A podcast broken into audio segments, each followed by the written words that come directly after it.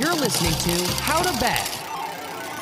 Hey everyone, it's Trey right here with the How to Bet team, where we teach you how to bet, where to bet it, and who to bet on. Today, we're going to talk about fixed odds in horse racing. Fixed odds betting is a term for placing wagers with a bookmaker, racetrack, or account wagering company at agreed odds. Basically, you make your selection on which horse will win, place or show in a specific race, and the bookmaker you are betting with will give you odds at the time the wager is placed. The biggest gain here is that more than 86% will be paid to the bettors. Horse riders will get their cut depending on their agreed terms, and everyone will benefit greatly.